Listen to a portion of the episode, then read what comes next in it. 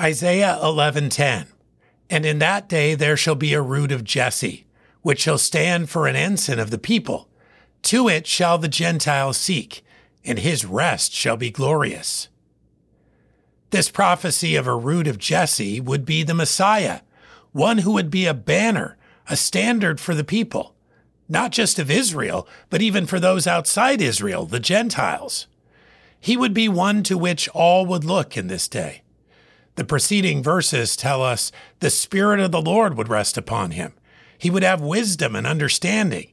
He would speak and judge with authority and would have power to bring peace. This Messiah's identity has been revealed to us Jesus, the Christ. From the line of Jesse, descendant of his son King David, one with all the attributes listed born of a virgin, walking in righteousness and obedience without fail, and one who would rest in glory forever. Thankfully, one who would also bring us eternal rest. God planned in advance to send this banner, this Savior, but we must look to him.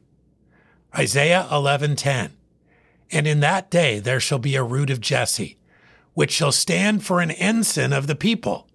To it shall the Gentiles seek, and his rest shall be glorious.